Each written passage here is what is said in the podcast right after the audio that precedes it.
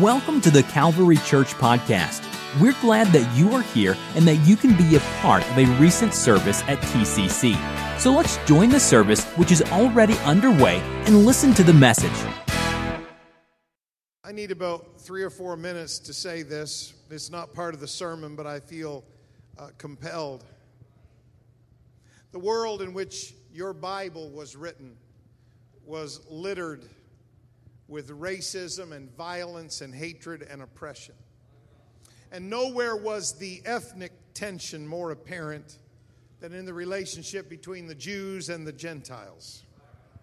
In the mind of a first century Jew, Gentiles were created to fuel the fires of hell. When a Jew referred to a Gentile as uncircumcised, they spit on the ground. It was a name of profound contempt. If a Jewish person married a Gentile, that little Jewish family held a funeral service for their child. In their eyes, their child was dead. And on the other side, the Gentiles regarded the Jewish people to be subhuman. And that's why, historically speaking, the Jews have always been an oppressed people.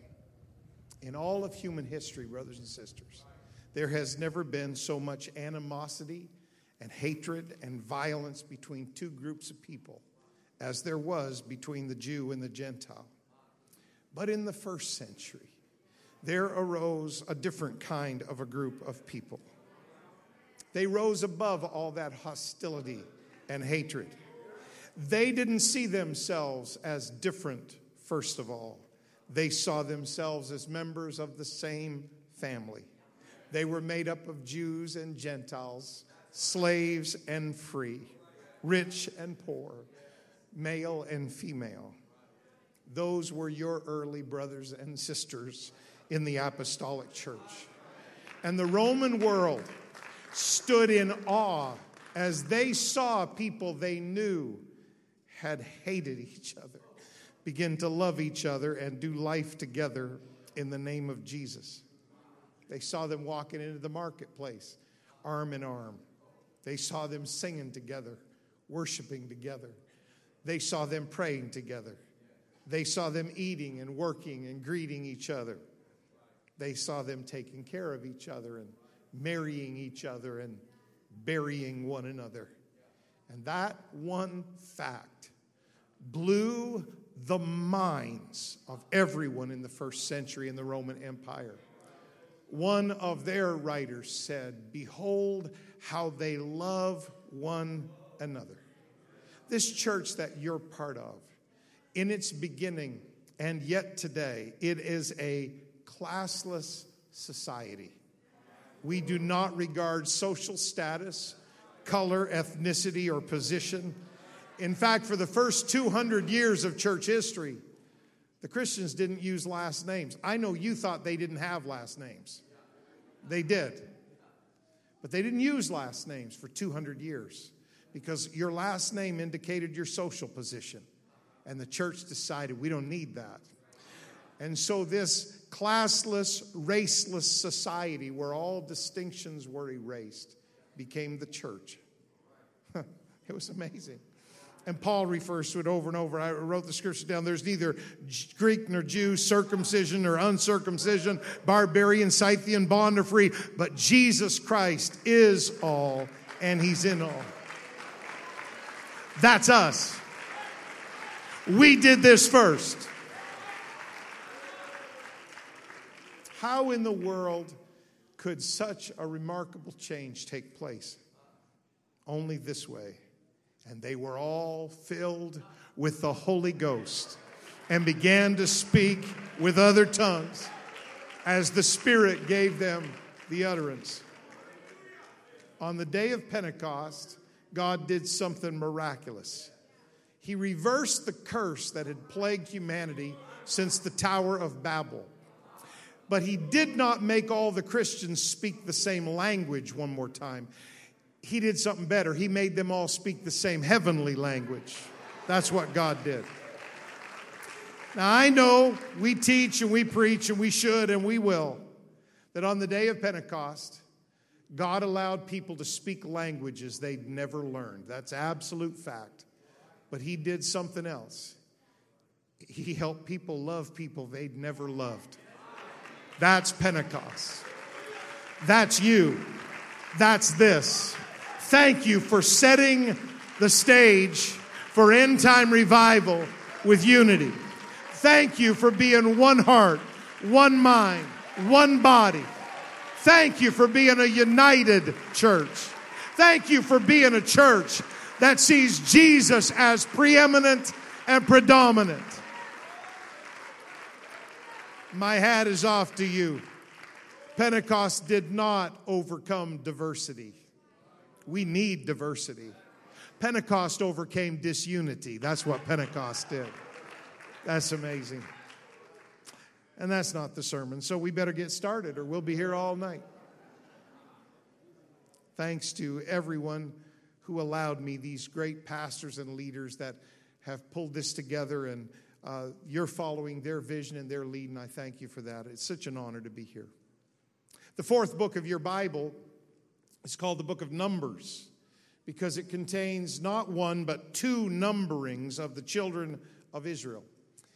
But it's also referred to by scholars as the book of the wilderness in the Old Testament because the children of Israel are wandering through the desert for 40 years due to their own rebellion.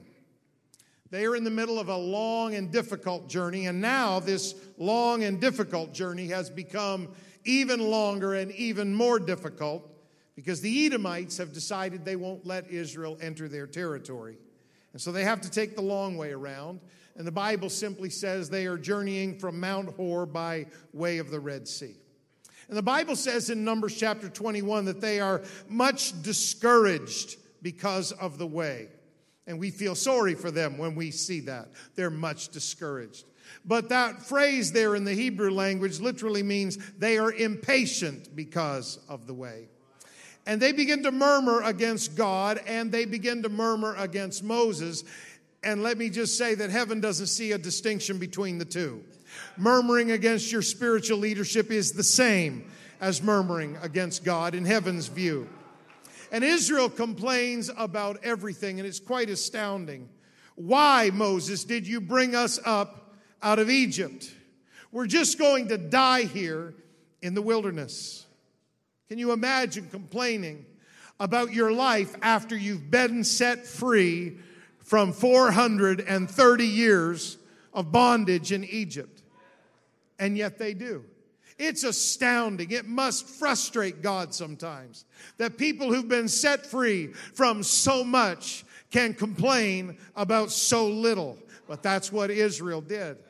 Why did you bring us up out of here? We're just going to die. Back in Egypt, we were slaves, but at least we knew where our next meal was coming from. Out here in the desert, Moses, we have no bread and we have no water. Now, that's a lie. They do have bread. God sends it every morning. It's called manna. It's the easiest thing in the world. You open your tent flap, you walk out, and there's bread to eat laying on the ground like the dew. It's the easiest thing in the world. But isn't it amazing when we get a little frustrated or we get a little uh, kind of put aside by our problems? It's so easy to complain in the face of the blessings of God. They had everything they needed, they just didn't have everything they wanted. That's when we complain, when we don't have everything we want. They have bread, they have manna. Now, I understand manna in the Hebrew language literally means what is it? So they don't like the same menu every day. Manna was what they said the first morning they walked out. What is it? Now, I've been to a number of church potlucks in my life, and I've had manna before a time or two. I've also been married for um, 36 years, and I am sure Beverly's made that dish a couple of times. And she's not here to defend herself. They do have bread, and they do have water. Do you realize that later the scripture refer to a rock that followed them and say, and that rock was Christ? Now, I know theologians debate over just about anything they can find to debate over, but here's what I believe God supernaturally provided a rock with a spring of water. They traveled miles and they'd wake up the next morning and there's that rock. So it's wrong to say we don't have any bread and we don't have any water, but they're just discouraged because of the way. They're unthankful. That makes them complain and criticize. And God is not happy about that. And so God sends a plague of fiery serpents among the people. We're not sure whether the word fiery refers to their color or to the pain of their bite or to both. But many people are dying in Israel. Now, of course, they want Pastor Moses to pray for them. And that's when Moses is given these instructions by God. Numbers chapter 21 and verse 8. And the Lord said unto Moses, Make thee a fiery serpent, and set it upon a pole, and it shall come to pass that everyone that is bitten, when he looketh upon it, he shall live. Brother Ellis, pass me that, would you?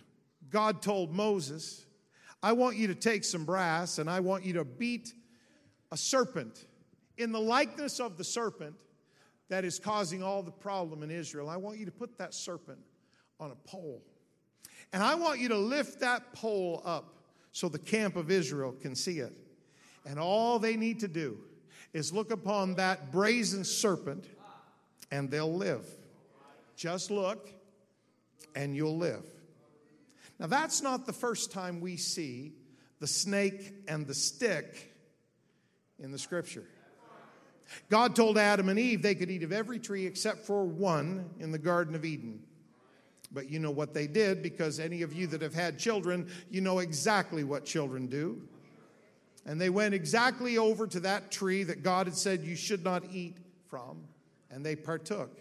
The serpent whispered in Eve's ear and tempted her to eat of that one tree, to disobey that one directive. And so she partook of the tree of the knowledge of good and evil.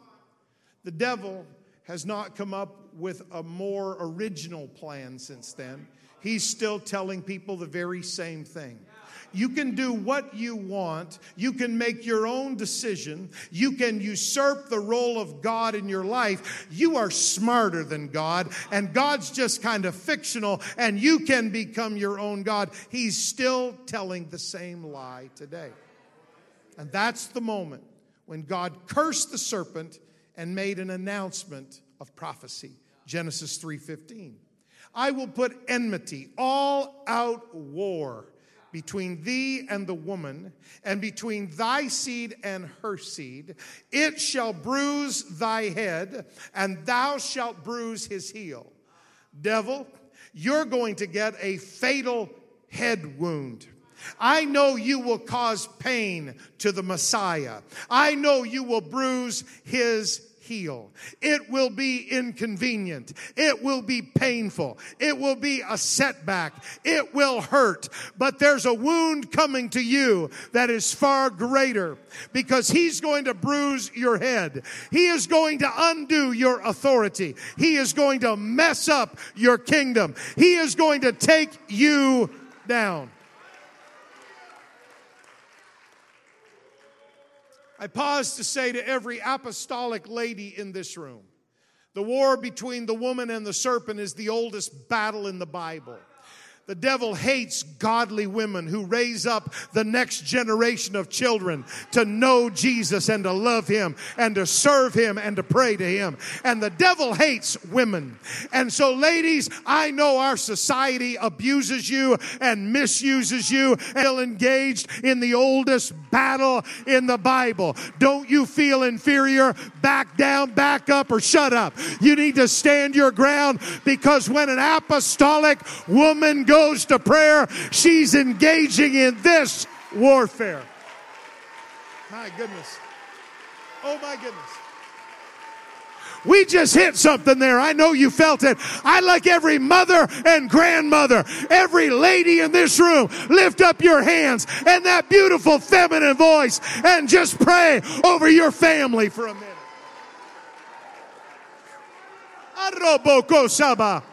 Mando kurabahaya siata. Mendo roko rabahayasa. I thank God for our men. It's God's will that men pray everywhere.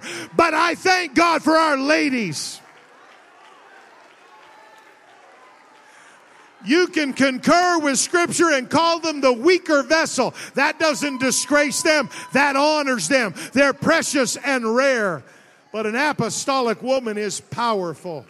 When she wades into intercession, the devil backs up. Oh my goodness. I'm sorry, that's not part of the sermon.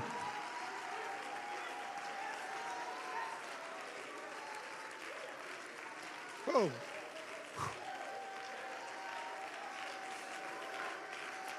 Oh my.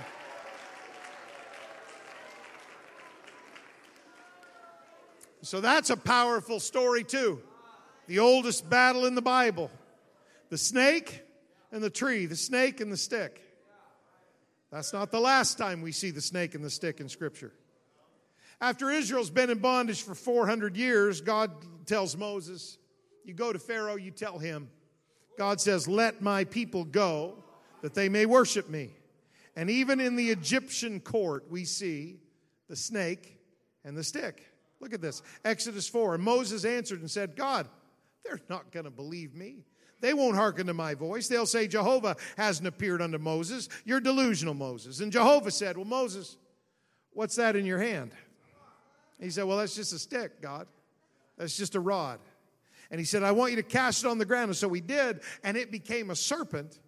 And the Bible says Moses fled from before it. And Jehovah said to Moses, Put forth your hand, and I want you to take it by the tail. And he put forth his hand and laid hold of it, and it became a rod again in his hand. Now, Moses did not run from that because he was afraid of snakes. He lived in the desert, there were snakes everywhere. You might run because you're afraid of snakes. Moses grew up in the desert, there's snakes everywhere. I'll tell you why he ran. Because from the opening chapters of the Word of God, the snake, the serpent, was a symbol of evil. It has been since the book of Genesis, and it will be all the way to the book of Revelation. Now, you think about the crown. If you've seen a picture of the death mask of young King Tut of ancient Egypt, you know this that the pharaohs wore a crown that had a coiled serpent right in the middle of their forehead. Egypt was literally the serpent kingdom. One of their earliest goddesses was the serpent goddess Wadjet. And so in that throne room, something was happening. It was the battle between the snake and the stick. One more time. You know the story. Pharaoh begrudgingly let them go and they left, and then he changed his mind and he chases Israel to the border of the Red Sea. And it's at the Red Sea where the snake and the stick have a little conflict one more time. And God says to Moses, I want you to lift up that rod over the Red Sea. And God made a way where there was no way, opened a door where there was no door, gave deliverance where there was no deliverance. And the snake king and all of his army, they drowned in the Red Sea. And that tension, that battle, that awkward relationship between the snake and the stick, it runs through your Bible all the way to the end. Paul even frets about the Corinthian church. He said, I'm worried that as the serpent beguiled Eve, through his subtlety. I'm, I'm worried, I'm concerned that your mind should be corrupted from the simplicity that is in Christ. You got to watch out for the serpent, you got to watch out for the evil one. But Jesus gave us he gave all of his disciples the solution to every one of the serpent's attacks, every single one. Luke 10, verse 19. Behold, I give unto you power to tread on serpents and scorpions and over all the power of the enemy, and nothing shall by any means hurt you. Hmm.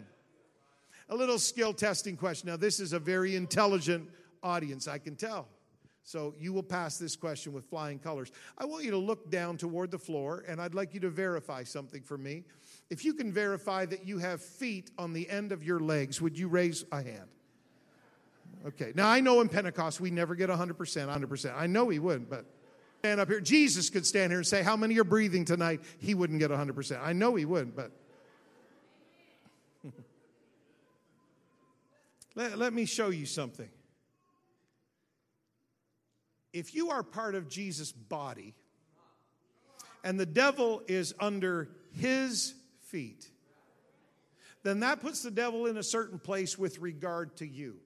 We give the devil far too much leeway and credit, far too much jurisdiction and influence. The devil is not here compared to you. He's not here compared to you. He's there compared to you. If you are part of the body of Christ, the devil is under your feet. You don't have to take everything He has designed for your family. You don't have to take everything He's trying to put on your children or your grandchildren. You have a right to square your shoulders, lock your feet, look Him in the eye, and rebuke Him in the name of Jesus. He is under your feet. Oh, oh no, Pastor Raymond, that's, that's just too much. You're, you're stretching the point. No, I'm not. Paul said this in Romans 16, and the God of peace shall bruise Satan, not under Jesus' feet, under your feet shortly. Calvary was the first time the devil got his head bruised. It wasn't the last time. Every time God's people get together in a venue like this, in an atmosphere like this, and we take authority that has been given to us in the name of Jesus, the devil is darting in between the pews trying to stay out of the way.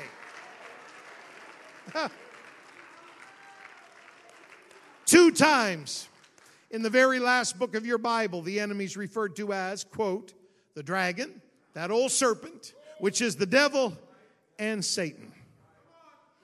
Now that's pretty fierce. Two times. The dragon, that old serpent, which is the devil and Satan. He sounds like a fierce foe, and he is. But you please note that the first time we see the devil in the book of Revelation, he's being cast out of heaven and the second time we see him in the book of Revelation, he's being bound with a great chain and thrown into a bottomless pit for a thousand years. I don't know this. I like to imagine this. I don't even know that angels come in different sizes. But if they do, I just imagine that God sends out like the shortest, most scrawny, weakling looking little angel to do that job because it's not the strength of the angel that's going to bind the devil for a thousand years. It's the authority of the name of Jesus that's going to bind the devil. Tonight, we're not at that point in history yet, but let me tell you, it's still the authority of the name of Jesus that binds every one of the devil's attacks over you. So every time you see him in the book of Revelation, He's being cast out, cast down. It's wonderful. And so when the devil comes knocking at your door trying to mess you up, you need to remind him that his eternal destiny is the lake of fire, and your eternal destiny is the new Jerusalem. You need to remind him that he is going down and you are going up. Somebody said, when the devil reminds you of your past, you just need to remind him of his future. The devil's defeated.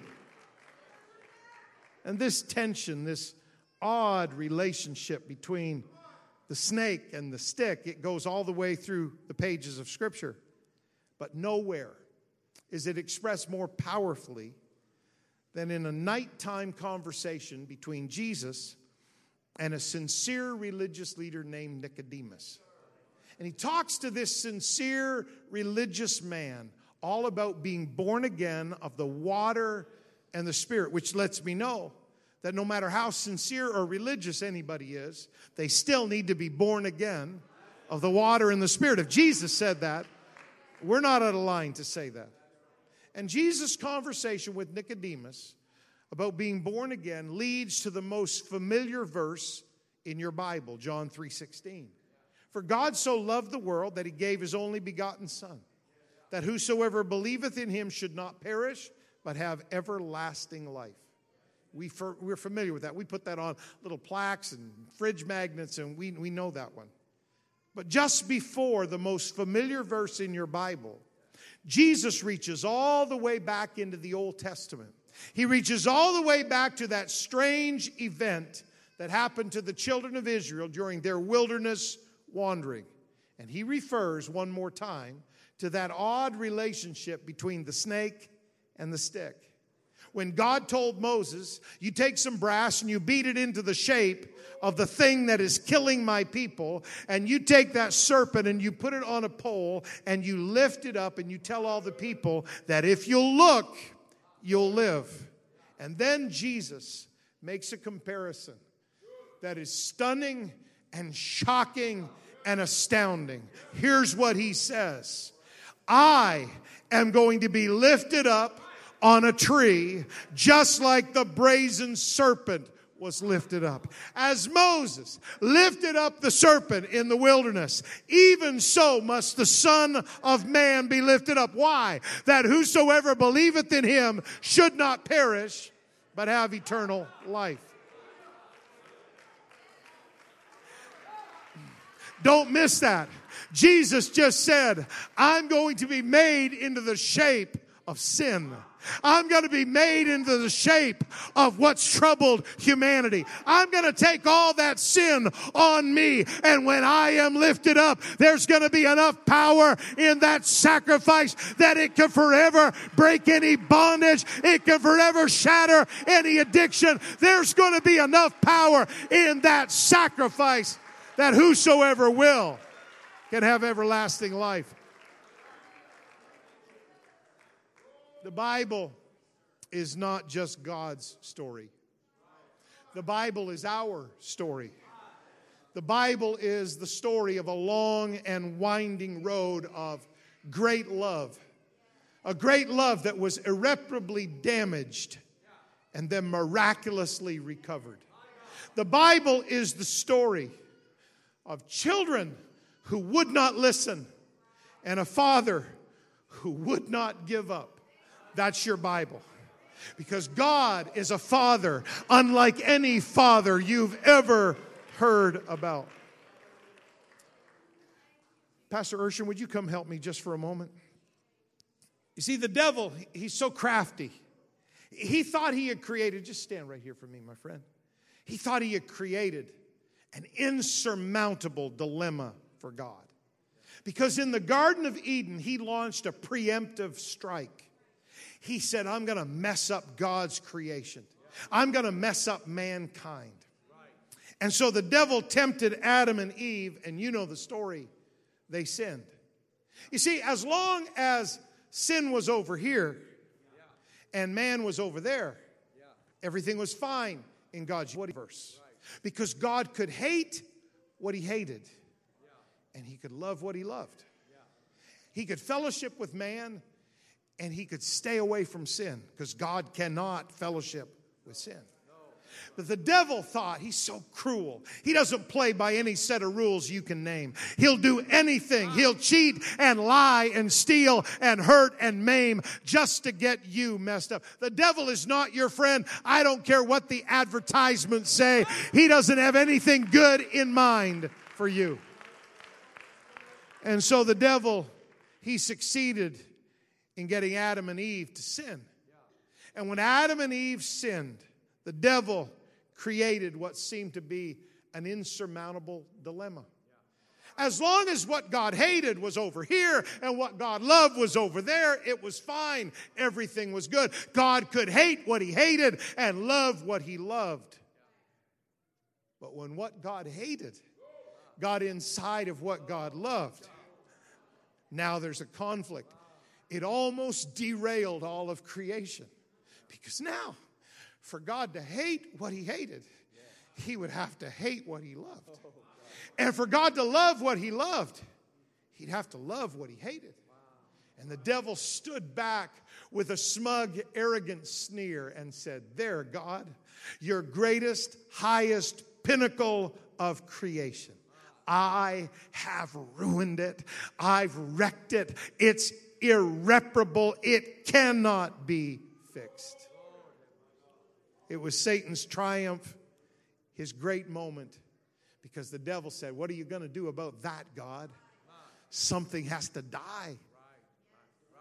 And up in heaven, God said, Yeah, something has to die. You see, because of the choice of his children, if sin was to die, they had to die.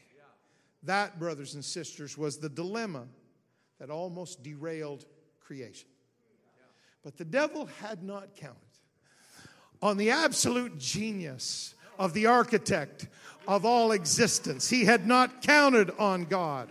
Because before he ever made that cunning move, God already had a plan. It was the preemptive move that trumped the devil's preemptive move because God had in mind a lamb slain from the foundation of the world. Don't you dare miss the genius of God's plan. God stands over here in his perfection, and he can't help us because he's perfect and sinless. And man is over there in his imperfection, and man certainly can't help us because he's imperfect and he's sinful. So God did what only God could do. God took on a body of flesh so he could do what Abraham had prophesied. God will provide himself a lamb for the sacrifice. Apostolic people, don't you ever back up from apostolic doctrine because God did not love us enough to send somebody else to fix the problem. God loved you so much, He came to His creation Himself. He robed Himself in flesh. He took on a human nature He had never had. So one day you could take on a divine nature that you had never had.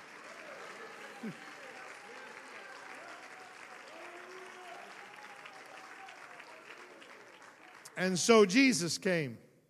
And he who knew no sin became sin, so that we who knew no righteousness could become righteous. I read it this morning, Romans chapter 8, verse 3, what the law could not do. In that it was weak through the flesh. Here's what could fix it God sending his own son in the likeness of sinful flesh and for sin. He condemned sin in the flesh. What happened at Calvary was not the end of a sad story with a martyr hanging on a cross in agony. What happened at Calvary was the triumphant chapter, the conclusion of a love story. Children gone wrong and a father who loved them so much. He came in flesh and on the cross he shut down the power of sin. He ripped it up. He threw it away. And if any man be in Christ, he's a new creature. Behold, all things are passed away. All things are become new. Thank you. It is not the position of the apostolic church that we're all sinners just struggling to be religious. It's not the position of the apostolic church that we're all just putting on nice Sunday clothes and covering up all the junk that we deal with all week. No, that's not our position. Our position is this, that the blood of Jesus Christ, God's son, cleanseth us from all sin. I'm not wanting to be free. I am free. I'm not wanting to have eternal life. I do have eternal life. Oh my.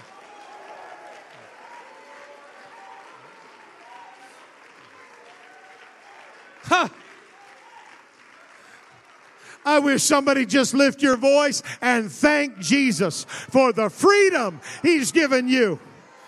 If you're a second or third or fourth generation apostolic, you might not have had the dramatic conversion. You might have grown up on church pews. But let me tell you, there came a moment when God intersected your family tree with the gospel and you owe him a debt of thanks.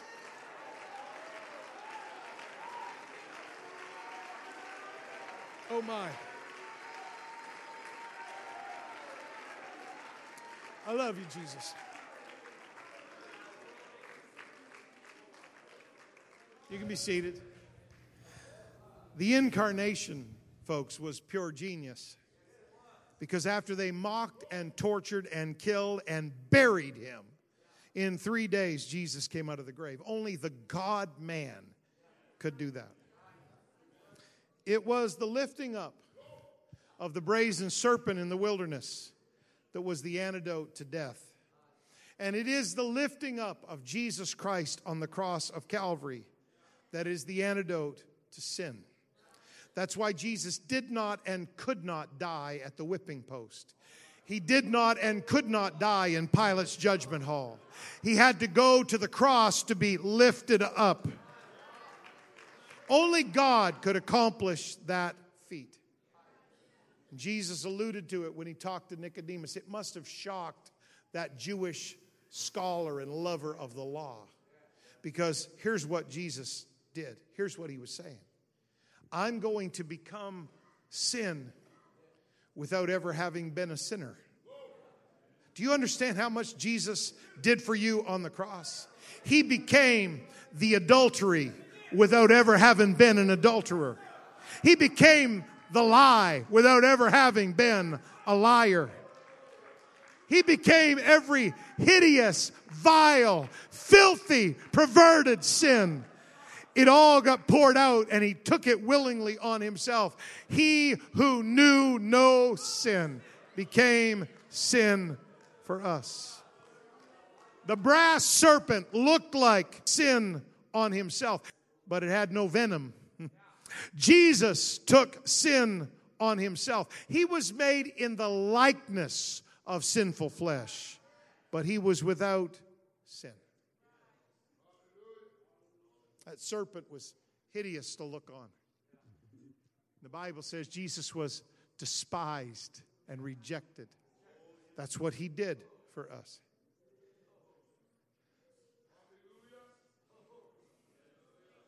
But we know from Israel that no matter how far gone you were, no matter how many hours it had been since the venom of the serpent had penetrated your skin and started coursing through your bloodstream, it didn't matter how much damage the venom had done. If you could look to that serpent lifted up, all the effect of that venom could be erased. Let me tell you something about this Jesus. I don't care how bad they have messed up. I don't care how bad you have messed up. If you can just get to the cross, if you can just get to Calvary, there's enough power in the blood of Jesus to cleanse every sin, every perversion, every addiction, every bondage. There's enough power in the blood of Jesus to do that. There is no depth of sin that God's love cannot reach down and pull you out and set you free. But I got to tell you, there was only one serpent for the entire camp. Three million people. It would have been a lot more convenient to have three serpents or ten serpents or fifty serpents. But there was only one brazen serpent. And there is only one name given under heaven among men whereby we must be saved. And that's all beautiful. And your pastors and your teachers and the theologians, they could spend hours detailing all the shadows and types of that event. But the most astounding thing to me is this in the wilderness, that serpent was lifted up and became a savior. But at Calvary, the Savior was lifted up and became like a serpent. That's the amazing. Thing.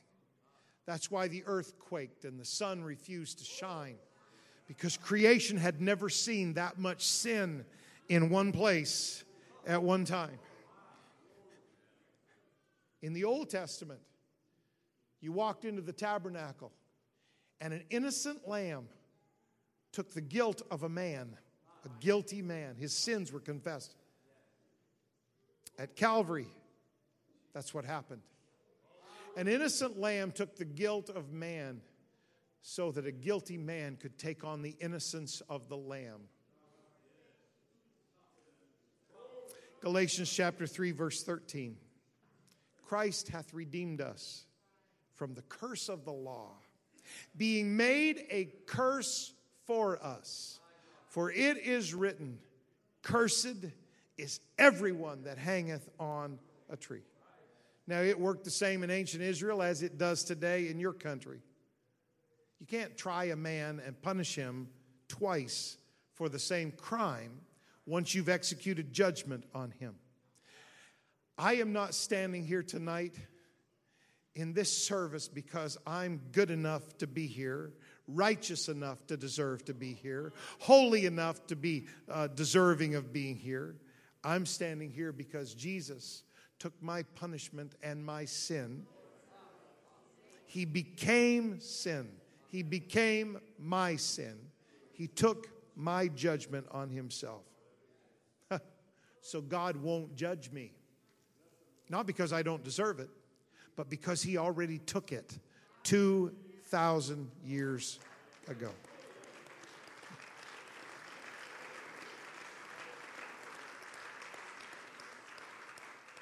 Almost finished. I think you probably know this, you've read it, you've heard a pastor preach about it. You, you know that if you're bitten by a poisonous snake and that venom gets in your bloodstream, you know that the only thing that can save you is anti venom. And you know what anti venom is made from. Anti venom is made by taking that poisonous snake's venom, placing it in an animal's bloodstream, and then letting the animal's blood form antibodies that can neutralize the effects of the venom.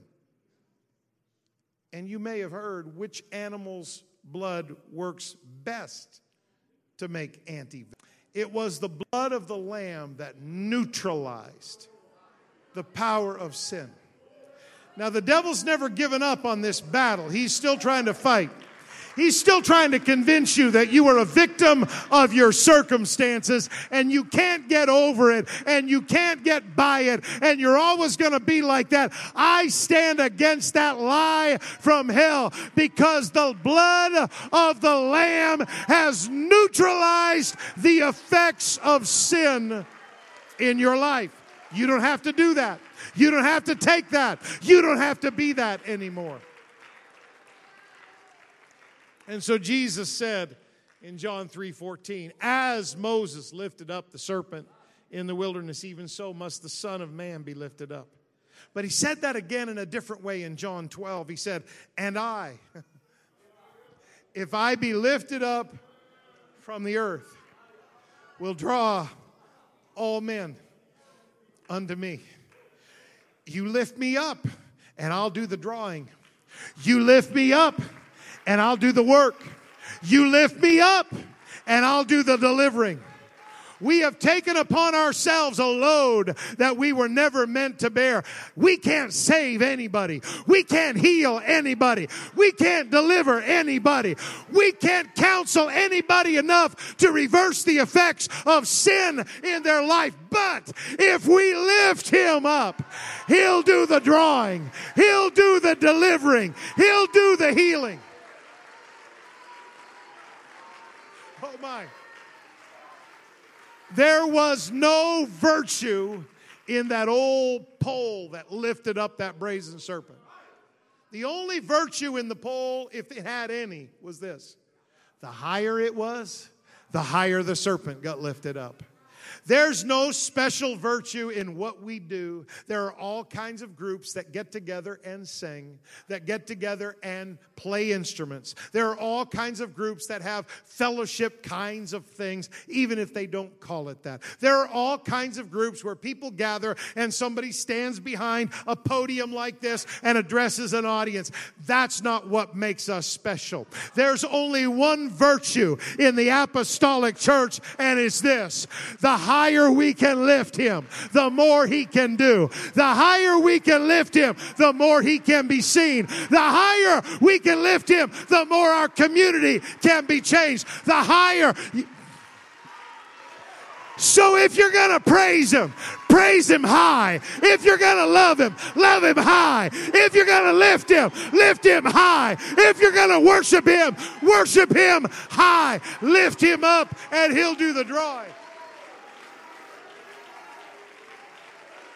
Your job is not to figure out the answer to everybody's problem. Your job, if he's lifted in your wits, lift it high. If he's lifted in your testimony, if he's lifted in your witness, if he's lifted in your life and your worship and your praise, he'll do the drawing.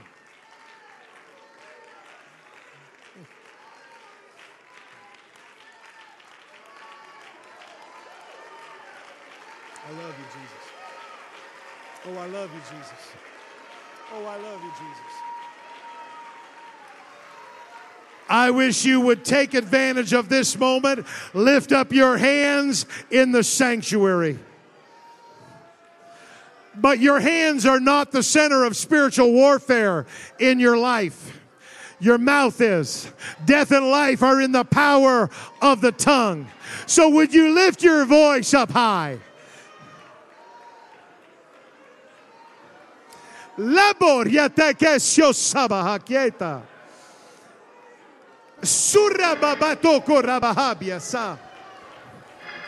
When you lift him, healing is released.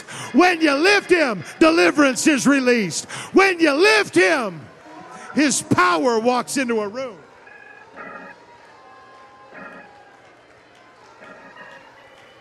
Oh, yes, Jesus. Yes, Jesus.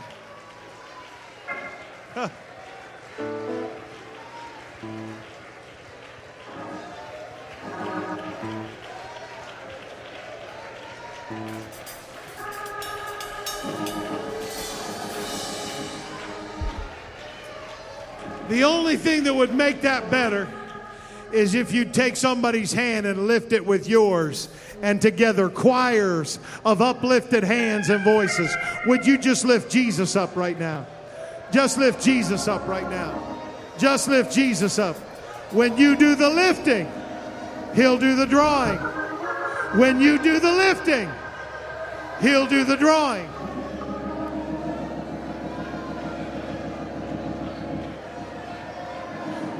Weary pastor, stressed out prayer warrior, worried grandmother, if you'll do the lifting, He'll do the drawing. Your job isn't to draw, your job is to lift him.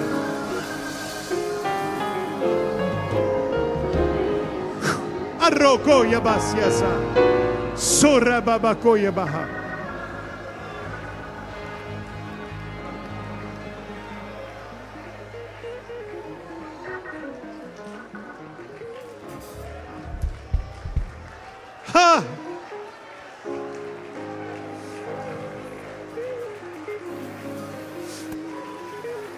Yes.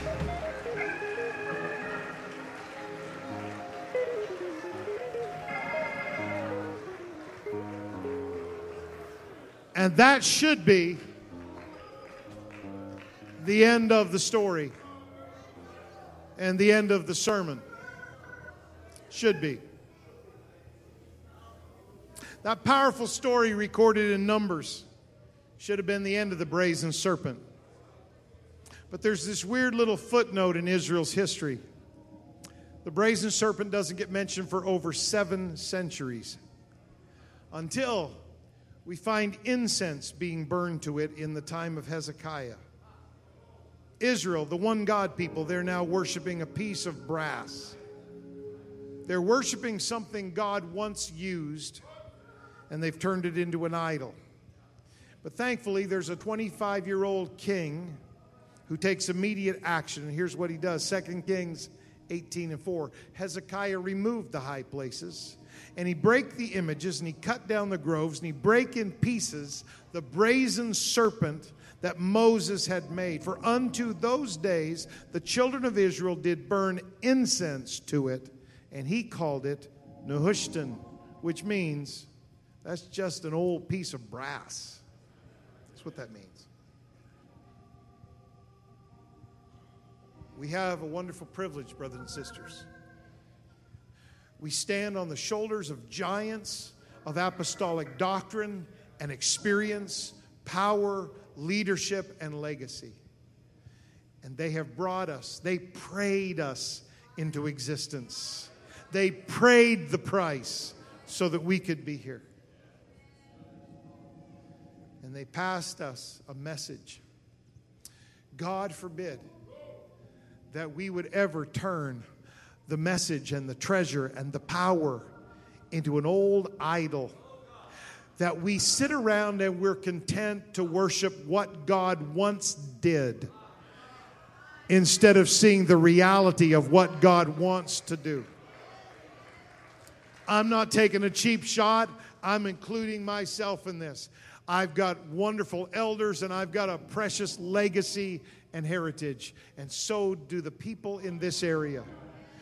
But God forbid that we would ever just be content to come to church send up a little incense to something that we know about and it's a beautiful story and it's a precious thing and we send up a little bit of incense and then we go home unchanged week after week after week after endless week God saved you to do more than come into a building and sit on a pew and cheer on your pastor. God saved you so you could lift him up.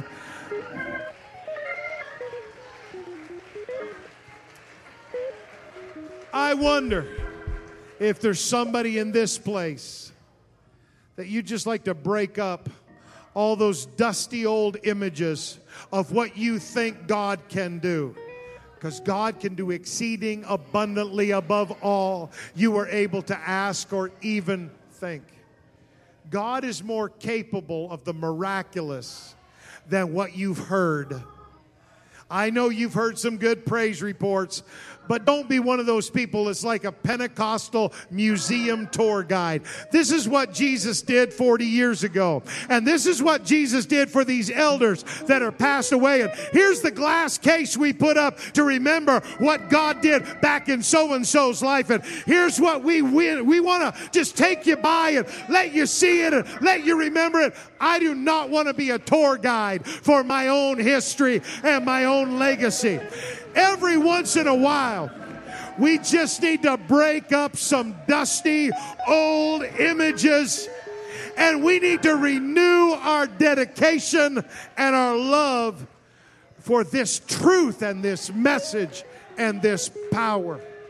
Thank you, sir. I wonder if there's a 25 year old like Hezekiah that would say, I want a fresh fire and a fresh word and a fresh passion in my generation. I wonder if there's an elder that you're not near done yet. I want to just shake up something in this church in my generation. Huh. The power of Calvary works but you got to let it work. The power of the blood works, but you got to let it work. The Holy Ghost works, but you got to let it work. And the greatest way I know to let it work is to lift Him up.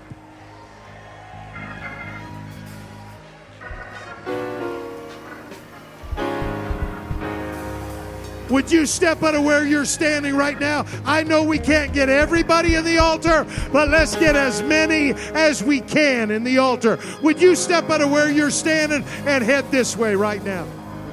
everybody that can, everybody that will. I want you to just step into this altar. When you get here, come as far front and as far center as you can. Let's make room for everybody to get out of the aisles.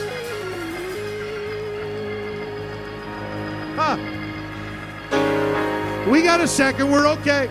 Just let people get into position. If you're already here and you can, take a step forward. Let people come out of the aisles.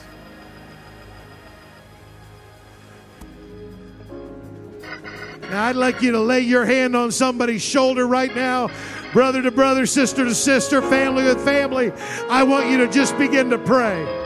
Because when Jesus gets lifted up, just do what you do. Don't just do your little routine. Don't just do your little Pentecostal thing. When you lift him up,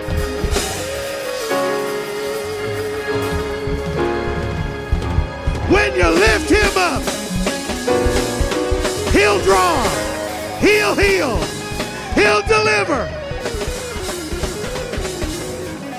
Bust up your dusty old image of what you think he's capable of and let God be God. Let God be God.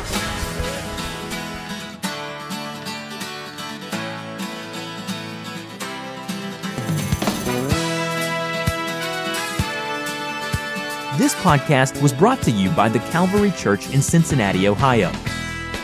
For more information about the Calvary Church, please visit our website at www.thecalvarychurch.com. Consider joining us for a service where you will find friendly people, high energy music, and life transforming preaching and teaching from a biblical worldview. You can find our podcast on iTunes, Google Play, or on our website at www.thecalvarychurch.com. Until next time, thanks for listening.